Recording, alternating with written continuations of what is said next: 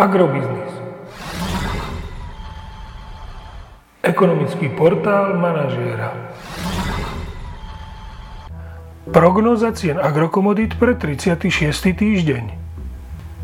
Očakávané ceny na burze Matif na konci 36. týždňa.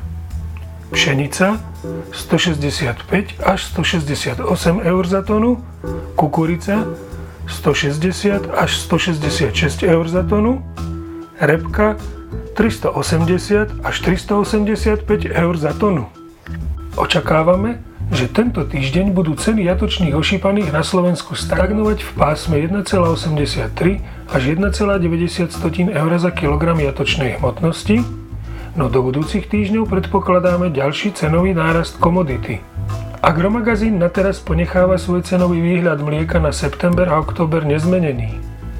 Klesajúce ceny ropy tlačia na nižšie úrovne aj ceny pohonných hmôt v Európskej únii.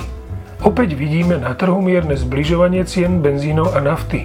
Predpokladáme, že tento týždeň ceny nafty poklesnú o pol eurocenta za liter na 1,195 tisícin eur za liter a cena benzínu Natural 95 klesne o 2 eurocenty za liter na úroveň 1,30 eur za liter. Podrobnejšie informácie nájdete v aktuálnej prognóze na portáli Agrobiznis.